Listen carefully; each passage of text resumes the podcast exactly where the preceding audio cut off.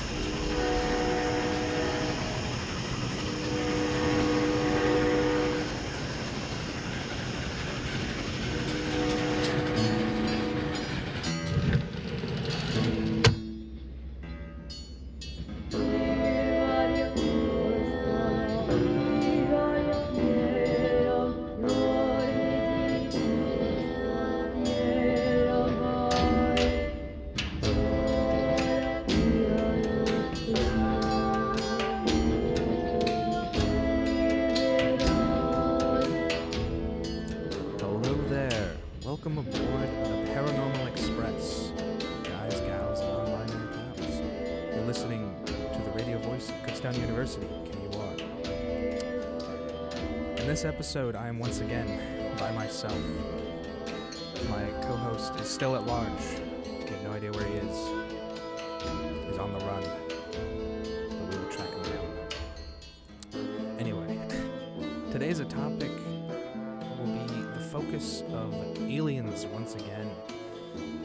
However, since it's me and I have a tendency towards the antiquity, that is, the ancient, I'll be focusing on mostly ancient aliens, or rather, ancient UFO sightings. Often that's what they are, anyway. Um, however, the first topic is sort of an explanation of something from a previous, well, from the previous episode on aliens, that is. Um, so let's just hop right in to the first topic.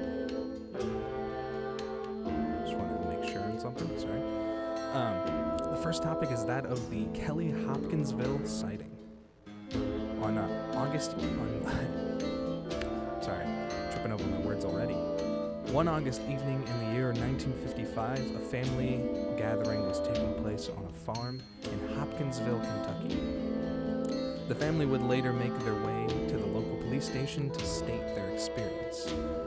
Earlier that evening, one of the family members was heading out to get some water from a well when he saw it. A figure just standing there at the edge of the wood, with an eerie light appearing behind it. Earlier that night, there was a sighting of a bright light streak across the sky, and it appeared to disappear behind a tree line some distance from the uh, from the house. The family would set up uh, sort of guard duties over uh, the course of the night.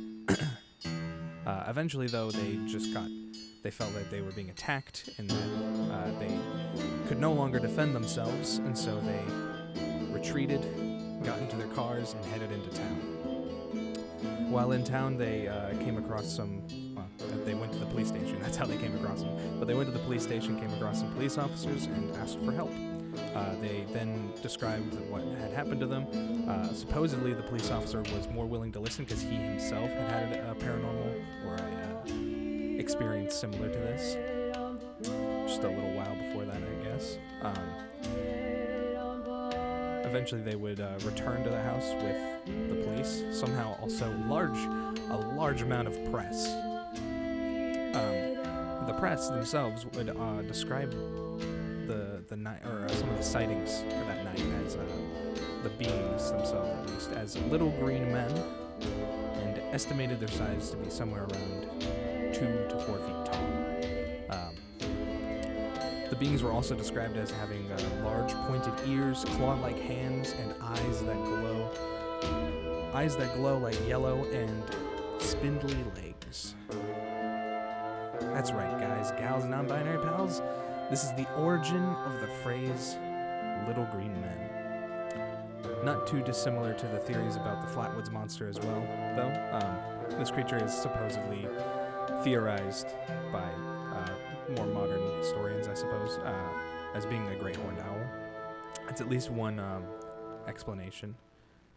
Uh, there are some who claim that the people there may have been intoxicated as well, and that's also why they may have seen what they saw, or what they claim to have seen at least. Um, but uh, I've heard others say about this that the uh, the mother, the woman there, did not, or uh, was a very straight-laced woman who would not have supported that whatsoever. and so it's in question. No one really knows. Uh, eventually, the woman, I forget her name, otherwise I would be saying it, and I don't think I saw it when I was reading about this, uh, though I probably just didn't see it or uh, missed it. I'm not saying it wasn't there. Um, but yes, that is the Kelly Hopkinsville sighting. Eventually, she would try and sell the farm.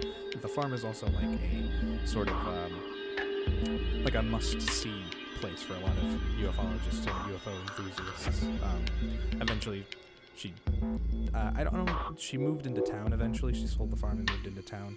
Um, unsure if it's because of, you know, everyone bombarding the farm and bothering her about it and taking pieces of the farm in the house, which is a little weird and kind of messed up in my opinion.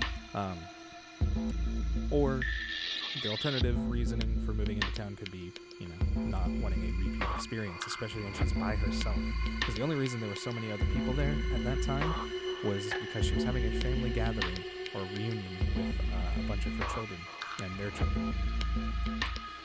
But yes, that is the Kelly. So now that we've uh, tra- we've uh, gotten through the the modern out of the way, now that the modern stuff is out of the way, let's move on to the ancient. The ancient astronaut theory. I think I hinted on this, or at least I wanted to talk about this last time, just because it's it's relatively interesting to me. But it's it's a relatively simple theory. Um, it's basically just claims that you know ancient aliens or ancient astronauts. It's it's that theory. It's the it's the one that claims that uh, these ancient peoples or ancient uh, visitors from another planet uh, affected the civilizations of the various time periods that they traveled to and uh, influenced them in various ways. I'll say this now um, this theory is not taken seriously by most academic circles, but that's not what we're here for. The evidence proposed by um, a lot of the people here are uh, from, they, they, take lines and text from various ancient cultures, uh, very like cultural texts and also just religious texts in general, and sort of interpret them in a way that makes it seem as though uh, they might be talking about aliens. Just one second.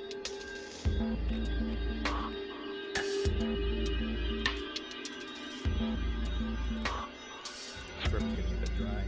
Um, so the evidence that they propose um, comes from a, a, a number of places, as well as just like iconography in general.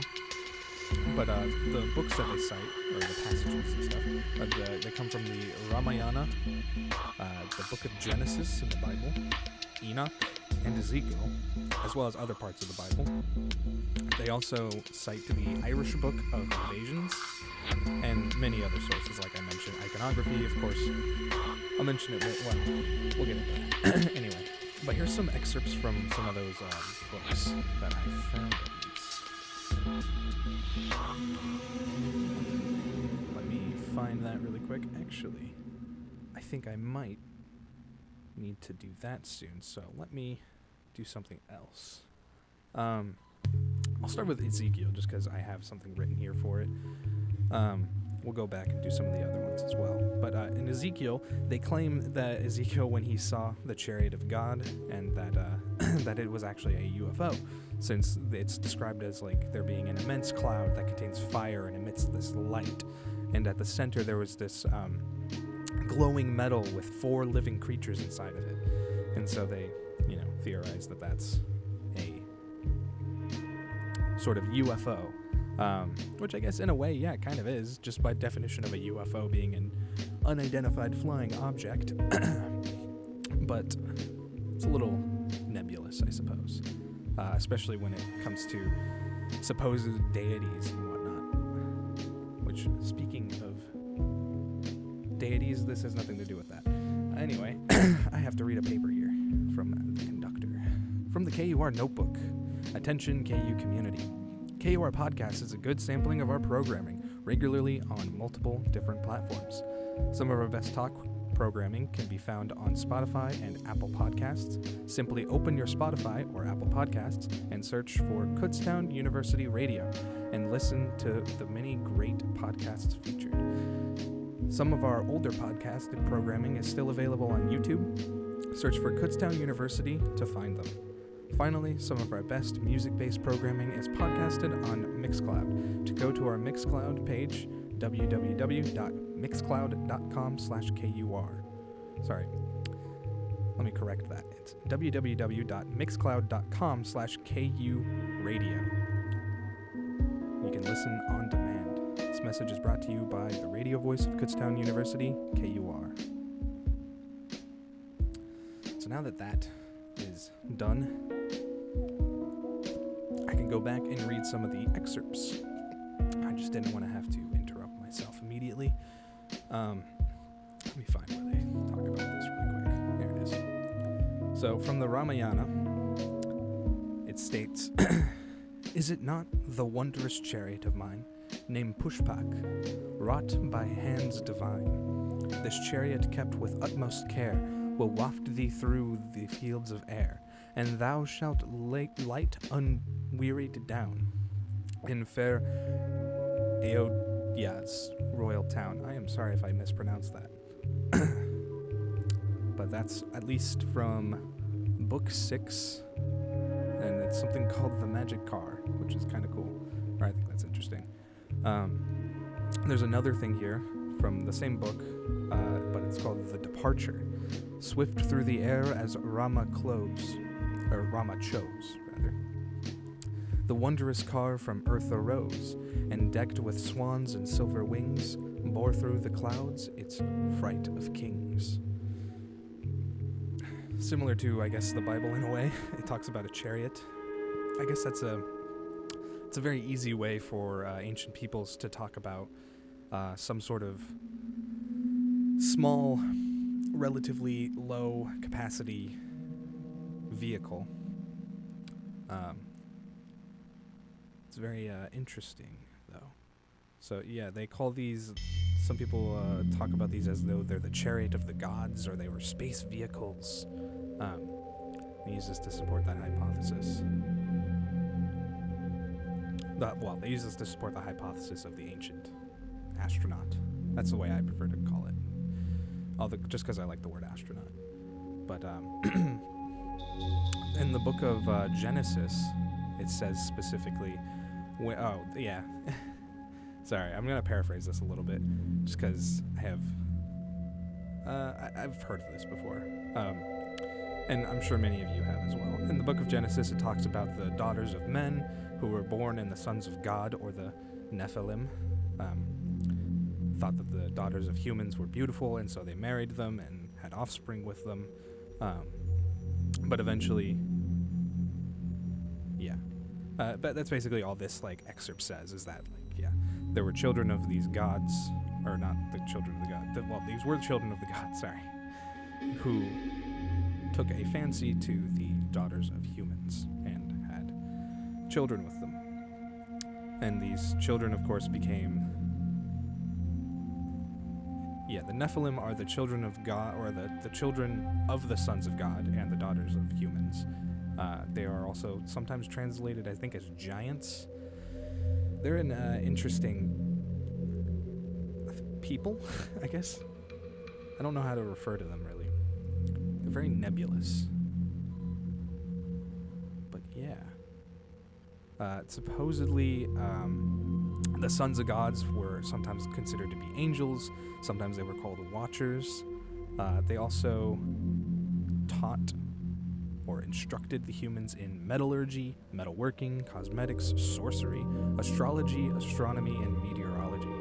Um, I think they're also supposedly the ones who gave Noah the knowledge to build his flood. Um,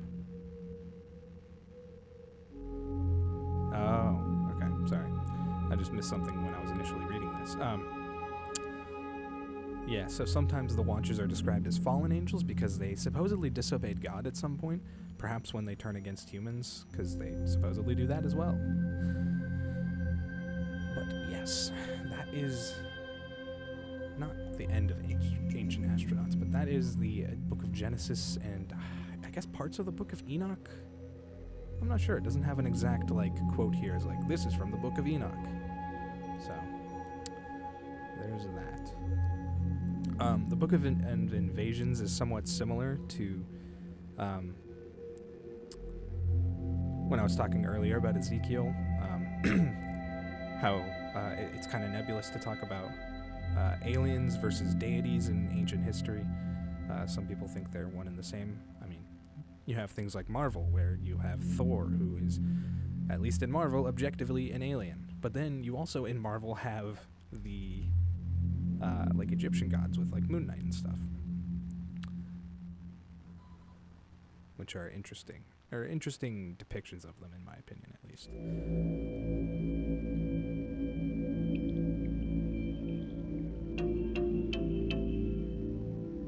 Sorry, just uh, that was a lot of dead air there. I'm sorry about that. just getting thrown off by things. Probably put that there. Okay. So anyway, the the Book of Invasions talks about deities specifically. Well, sometimes they're not deities, or they're not supposed to be called deities because of uh, well, lo and behold, Christianity usually.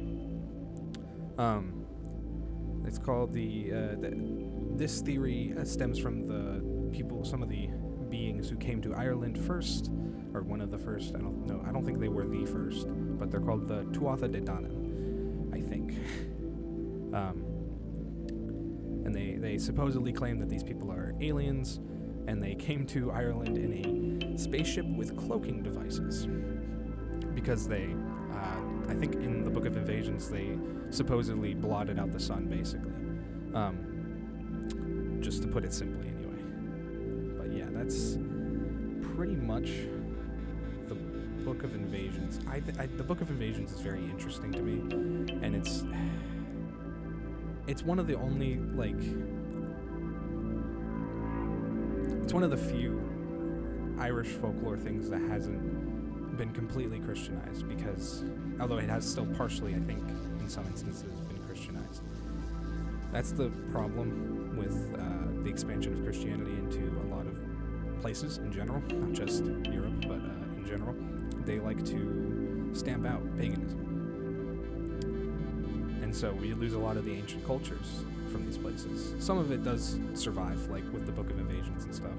Uh, though they do not, but that's partially because I think they don't write these characters as being gods, rather special creatures. Like there's often uh, fairies in um, Celtic folklore and stuff like that, and usually a lot. oh, well, oh, I am sorry about this. Have you ever been in That was a screw up on my part. We're not quite there yet. Let me just switch to this. Move that down there. And move this right there. There we go. Sorry, I wasn't ready for that. I didn't realize we were so close to ending in that song. Anyway. But that's uh, that's pretty much the Book of Invasions, and there are, there are many other versions of the or uh, instances where ancient a- astronauts pop up, um, such as, of course, the most famous like examples are usually like that aliens built the pyramids of Giza. I don't believe in that. I think that's kind of I, I don't know. I don't like that one. I, I don't like the idea that you take away these feats from these ancient peoples and just be like they were not capable of doing this. I just don't like that. Um, it's the same with the the Moai of Easter Island as well. They get that uh, that treatment a lot as in addition to this. But yes, so I will now move on to what I accidentally slipped up and uh, started playing. Thank you for listening to the Paranormal Express on the radio voice of Kutztown University, KUR. We'll be right back.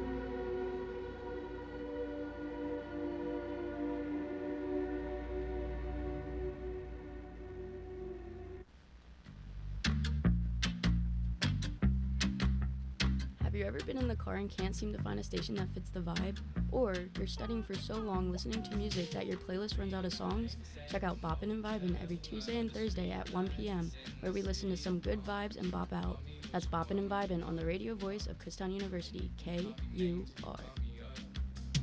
Three nights at the motel. I don't recycle. I mean, we can just find another planet for your kids to live on, you know? Noted non recycler Tommy Crenshaw talks about the future. Oh, I can totally see finding another planet that can support life when ours fills up with trash. As an alternative to recycling? Yeah, an alternative. So we like don't have to do it. Recycling. There are lots of planets. Finding one is just a matter of time. Many people say that recycling is pretty simple and convenient, a matter of keeping select items out of the trash. A lot simpler than finding a new planet, Tommy. Come on, there's a bunch of planets out there. Would you recycle on this new planet, Tommy? Or just use it up and throw it away too? I I really don't have a clue. Log on to yougottabekidding.org and learn about all the ways you can recycle. Unless you're into lame excuses like Tommy's. Hey, recycling's just not my thing. Starting over on a new planet? Now that's exciting. Don't be that guy. Unless you want people looking at you funny. Log on to yougottabekidding.org. Welcome back, guys, gals, and non binary pals. You're listening to the radio voice of Kutztown University, KUR. So, I left off last time talking about the. Or, well, not last time, but just before the break, about ancient aliens of sorts, or ancient astronauts in this case as well. Uh, I also kind of wanted to touch on something else in that same theory, uh, sort of its origins. Supposedly, uh, one of the hypotheses and origins and some of the early proponents was even H.P. Lovecraft. I'm sorry, I just read that and I think that's interesting. Um, it's interesting because, to me at least, because throughout history, a lot of people like to use supposed anthropolo- anthropological evidence and science and other fields of study like that to back uh, sort of uh, racist beliefs. And that could be the case with H.P. Lovecraft. I, I'm not saying it is necessarily, but it could be. And th- that's always like a danger with it, because you get that with, um, I forget the scientific thing, uh, sorry, study. Oh, phrenology. Like the study of like human skulls and stuff like that, the size of human skulls. And supposedly, you know, it depicts, or not depicts, it predicts uh, crime and whether or not someone's a good person. Of course, it really doesn't, but that's the idea. Other proponents, less controversial, are um, Carl Sagan, even. He, uh, him and another astrophysicist, uh, Shklovsky, Sh- I don't know how to pronounce that, but um, they theorize that it's potentially possible that uh, aliens came to our planet uh, early on in its development and everything. That it's possible. Not that it definitely did happen, but it's possible and it could explain a few things. Um, yeah. Uh, so Sagan apparently illustrates his hypothesis with citing an explorer um, who apparently made contact with someone I've talked about on the show before, the Tlingit peoples. Sorry, this is getting a little loud. I am a rather uh, soft-spoken person, so. so uh, apparently there is a, a, contact story from them. I'm gonna kind of gloss over because I do want to move on to my other topics. But there's a sort of contact story from these people that is an oral tradition from the Tlingit, um, in which a sort of I don't know how to explain this honestly. Uh, it's framed as like a sort of uh, spiritual paradigm, and uh, it's often like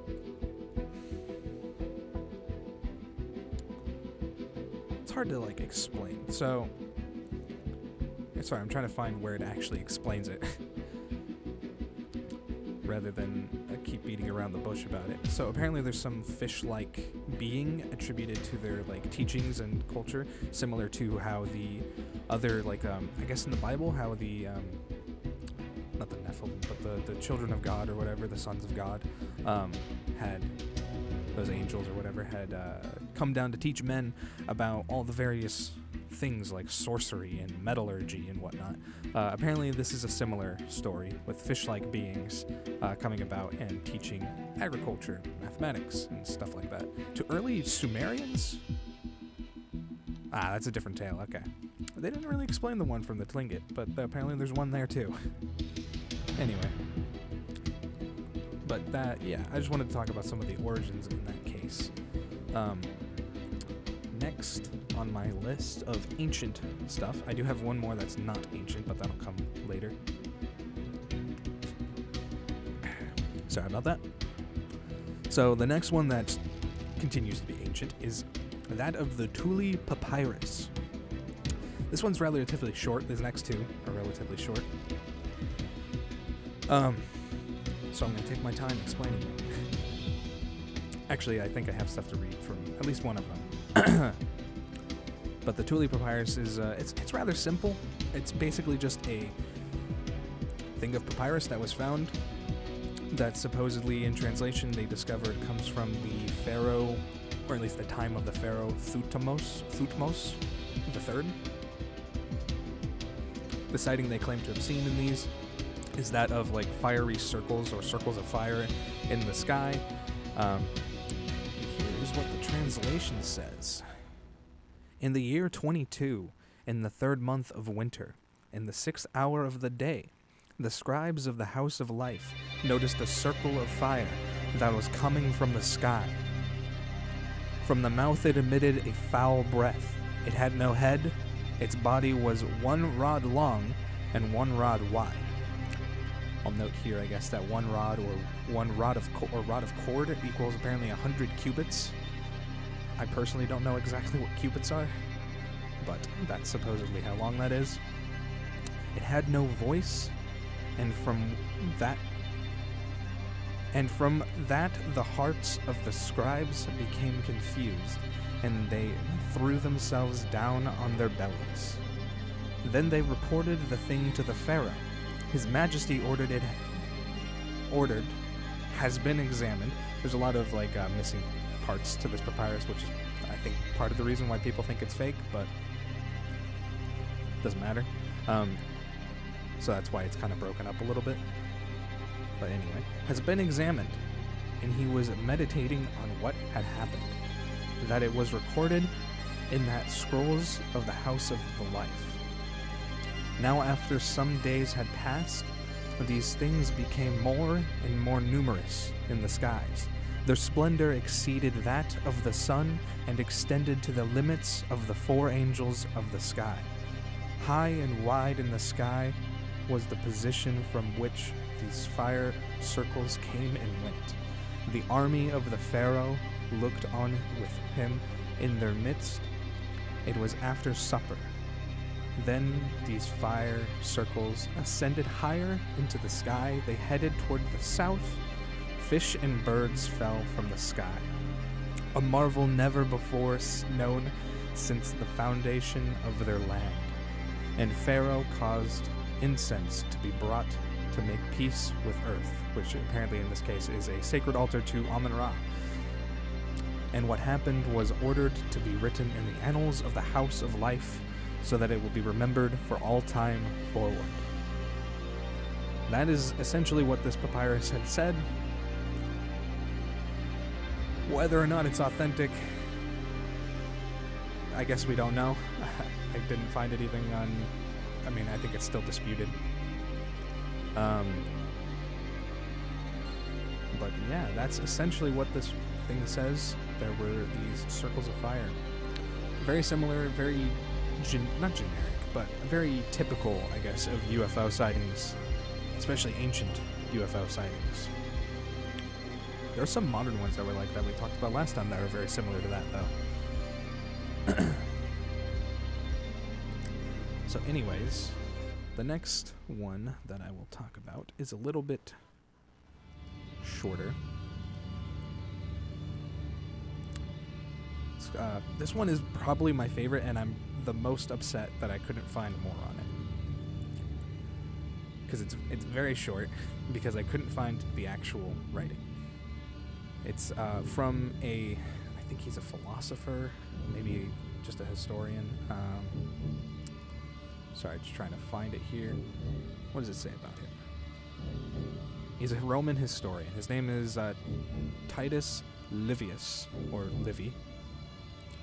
Um, and he had recorded that there were apparently phantom ships in the sky in his Ab Urbe Condita, or from the founding of the city. Uh, all I can seem to find is that there were claims of the huge fleet of phantom ships seen in the sky, and I can't find any actual text about it. And this uh, one website I found says uh, in 218 BCE, according to Livy, a huge fleet of ships was seen in the sky near Rome. I guess since that's all I found for this, I'll go into a few more things that are seen on here because this is about Roman uh, UFO sightings in general. Uh, Pliny the Elder also had claimed in 76 BCE uh, that there was a flame of a star that had dropped down and grew to the size of the moon before reascending back up and it just became a, a light. so I guess it just became a star. I wonder if that may have been like a supernova. That I think would be interesting because I mean, there's other historical accounts of that happening. I think some people died in uh, China because they failed to predict a supernova happening. Um, also, uh, a different, a later one, I guess. Eh, well, not that much later. Um, Plutarch. Uh, it, it says that there's like an interesting phenomenon that takes place uh, in 74 BCE. So before this battle took place between the armies of Lucullus and Mithrid- Mith- Mithridates, the f- fifth, Four, sixth. Sorry, bad with Roman numerals.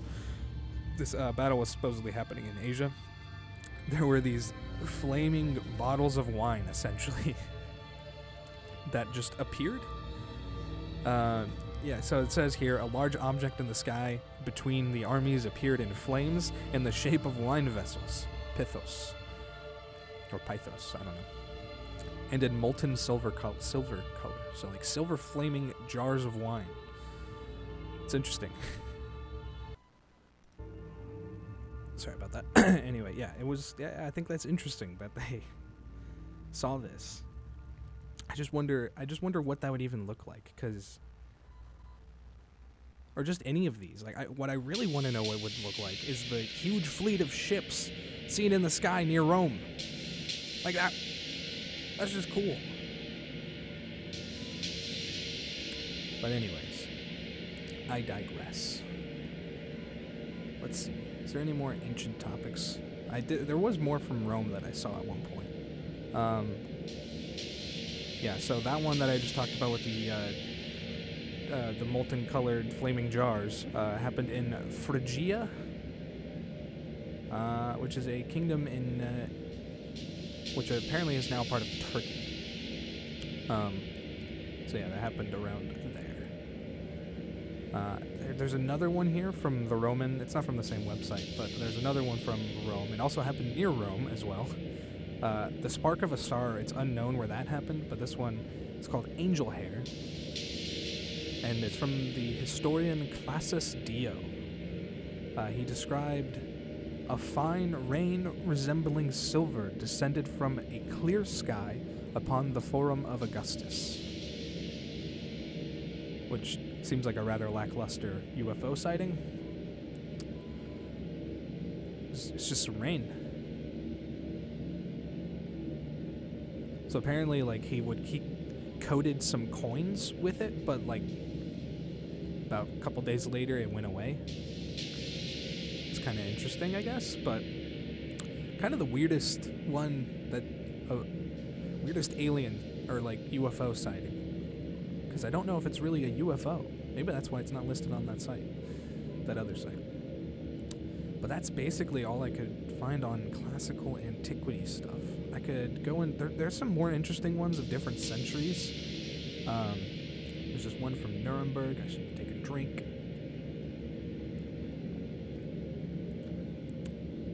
Yeah. Interesting. Um. So yeah, there's this one from Nuremberg. I'll talk about it a little bit. Why not? I got time. Residents of Nuremberg have described like an aerial battle happening. Um, this happened in 1561. The name of it is the 1561 Celestial Phenomenon over Nur- Nuremberg. There's another one that happened in Basel, Basel, know, somewhere in Switzerland. But uh, in Nuremberg, they cl- they claim that there was a large clash outside the city, um, and there were some claims that witnesses observed uh, a bunch of spheres and cylinders and just odd shapes that were moving erratically overhead. Don't know what the explanation for this would be. I could click on the page and like kind of look over it a little bit. The, the picture here is really interesting. What is it with medieval artists and drawing faces on like inanimate, not inanimate, well, sometimes inanimate objects, but in this case, like the sun? It's very interesting. Um, sorry, I'm just reading over this because I didn't research this one. I was mostly focused on antiquity. Apparently, there's also a black triangle, which is also a very common UFO thing. Uh, I don't know if we talked about that last time, but that's a common UFO sighting. Is like the black triangle. You can even see it in some episode, or at least one episode that I'm aware of, of uh, the X Files. So supposedly, it wasn't just a bunch of objects moving in the sky. It was also like that. These, these appeared out of the sun, like they came from the sun. So that's why the sun's in the painting or drawing, whatever that is. But that also wasn't just like spheres and uh, cylinders that appeared. There was other odd shapes, and they all moved erratically. There was there's some woodcut uh, depictions of the events that show uh, crosses and small spheres, and then crescents as well, and a black spear. That's very interesting. I don't really want to read this broad text, the broadsheet text. Um, I'll, I'll, I'll skim it and see if I can find how it ended. Um, apparently, they, they thought this was like Wrath of God, is what it seems. But yeah, that seems about it. They just prayed to God, and eventually it ended. I'm trying to figure out the. Some people think that the modern interpretations are that they might have been just cannonballs and like refractions of light and stuff.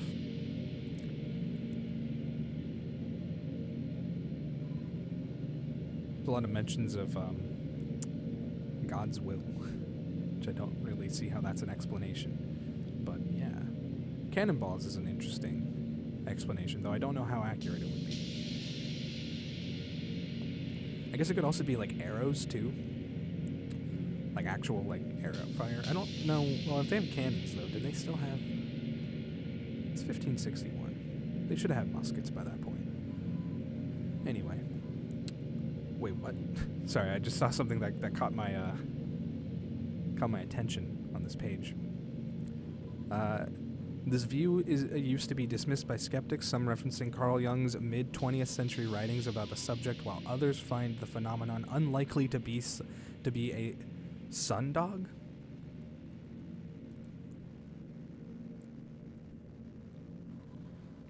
So apparently, sundog or mock sun or parhelion or parhelia is a meteorological like atmospheric phenomenon uh, where the sun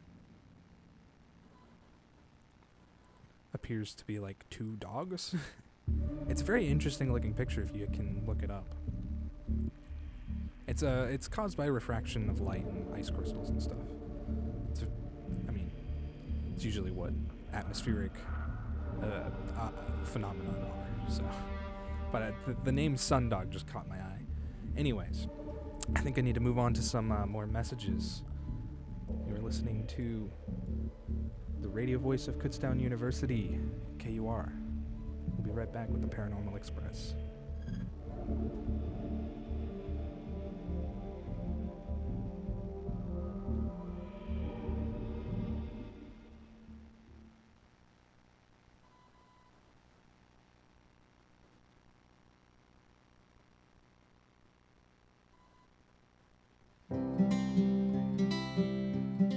KUR, Kutztown University's award winning radio station, on Twitter to receive exciting daily content delivered straight to your newsfeed. By following us on Twitter, you'll discover diverse music, breaking news, and engaging student DJ content. Follow us at twitter.com forward slash KU Radio. And remember to use hashtag KU Radio when tweeting about us. We are KUR, the radio voice of Kutztown University. With your KUR News, I'm Jennifer. A longtime staff member here at Kutztown University will be leaving us soon. On Friday, June 3rd, will be Dr. Michelle Keek's last day here at Kutztown University. Dr. Keek was the Dean of Graduate Studies and will be continuing her journey at the Oklahoma State, where Dr. Keek has been named Provost and Vice President of Academic Affairs. Dr. Keek has been a Golden Bear member since 2012 and has contributed thoughtful, inclusive leadership in all the positions Dr. Keek has held at the university. We want to thank you, Dr. Keek, and wish you luck on your future career. We check news hourly here on KUR. Welcome back, ladies, gentlemen, and non binary friends. You're listening to the radio voice of Kutztown University, KUR. Last time I was, just before the break, I was talking about the 1561 celestial phenomenon over Nuremberg. Um, I guess I could go over the other one, it's very similar. The 1566 celestial phenomenon over Basel, or Basel, or I don't know. I'm American. Um, but yeah, it's uh, it's essentially the same thing. I don't really think I need to go over it. It's it's a bunch of like spheres that appeared out of the sun. Um, very similar. This one's appear to just be spheres. I don't see anything mentioning uh, like crescents or um, other uh, like shapes. It seems to just be spheres. Just skimming over it to make sure I'm correct. Don't want to give you misinformation. Um, apparently, they were very fiery and red, and soon crumbled and then extinguished.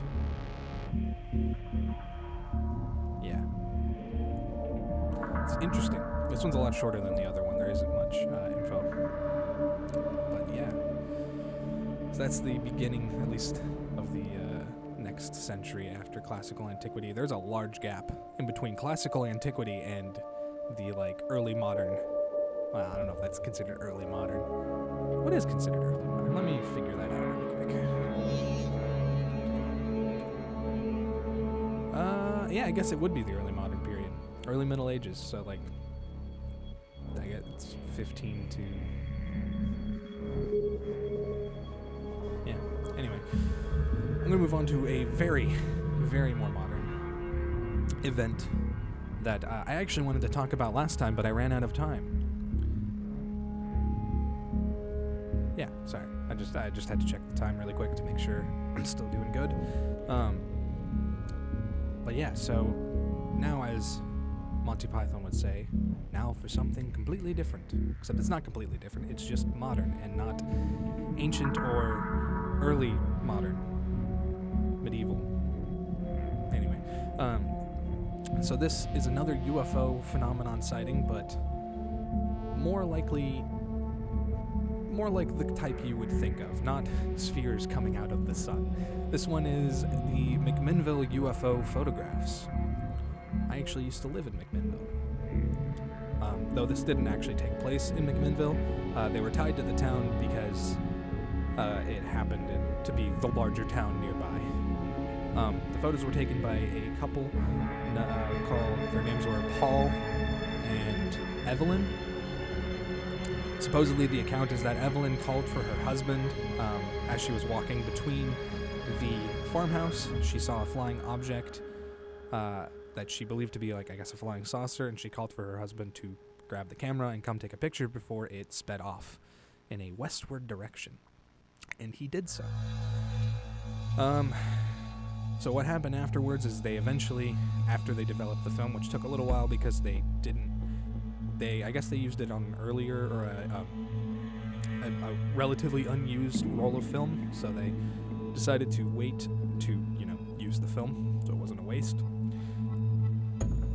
Also, because they um, apparently they were supposedly they said back they said later, much later in the 90s. Uh, this happened. I don't think I said when this happened, but it happened in the 1950s. Um, but yeah, so in the 90s they they were afraid apparently that this could have been a military like uh, flight test or something like that, and that they could have gotten in trouble.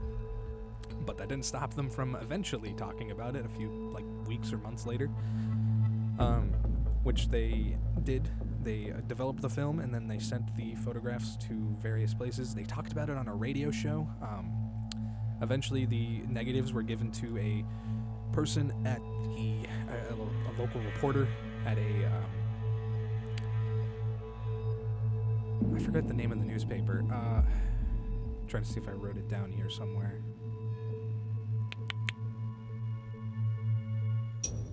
Yeah, I'm not seeing it. Anyway, they gave it to him, and he basically looked at the negatives and uh, deduced, he discovered that they were not, in fact, fake, that the photos were real. Later, it was also corroborated again that they were, in fact, real photos. The photos were a picture of an actual physical object. The photos were not fake. Was the event fake? That's up to you. but yeah, they went on various talk shows. Uh, supposedly, they gave one account to a they gave one account to a newspaper, I think, or magazine, something like that, and then they gave a different one to this other one, um, saying that they both had been in the backyard, not just Evelyn. Um, yeah, so a local reporter asked for the negatives, uh, and he found that they had lack of tampering, basically. So that's what I just mentioned. Um, so they proved that these were a real object, not pho- not not they were a real object in the photos, not uh, the, the photos were not doctored in any way. Um, but of course, some still doubt it. And then I did read a hoax explanation. Um, so yeah, some UFO skeptics in the 1980s uh, proposed a that the photos were faked and that the entire event was a hoax. So the primary argument is that they used shadows to kind of gauge it, I guess, um, and that they were taken later in the morning than I guess they had claimed. Um, I think another person claims that they were taken from out of a mirror and that the that the photos were taken out of a mirror and I think that the actual object in the photos was a like um what is it? Like a frying pan or something that was flipped upside down and hanging from something. Um but yeah supposedly there, there's a number of contradictions in their story uh, and so it, it just it makes people skeptical. And i can't really blame them. Um, in 2013 so people are still talking about they the people they uh, post more people posted studies about this and uh, they kind of tried to figure out the geometry of this photo. I guess these photos were very confusing to some people. Um, yeah. And so this is where they deduced that it was a that they, the conclusion of this source or the study rather um, on the from april 2013 uh, the, the conclusion was that uh, the result of this study was that the McMinnville UFO was a model hanging from a thread. But yes, um, that is the UFO photo from McMinnville, Oregon. So I have one last thing to do here. I have one more paper. I gotta read from the conductor, or else he'll get mad. But before I do that, just one second.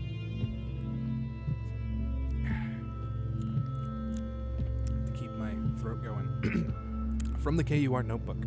Attention KU community. Want to join KUR but don't want to be on air? We have a spot for you.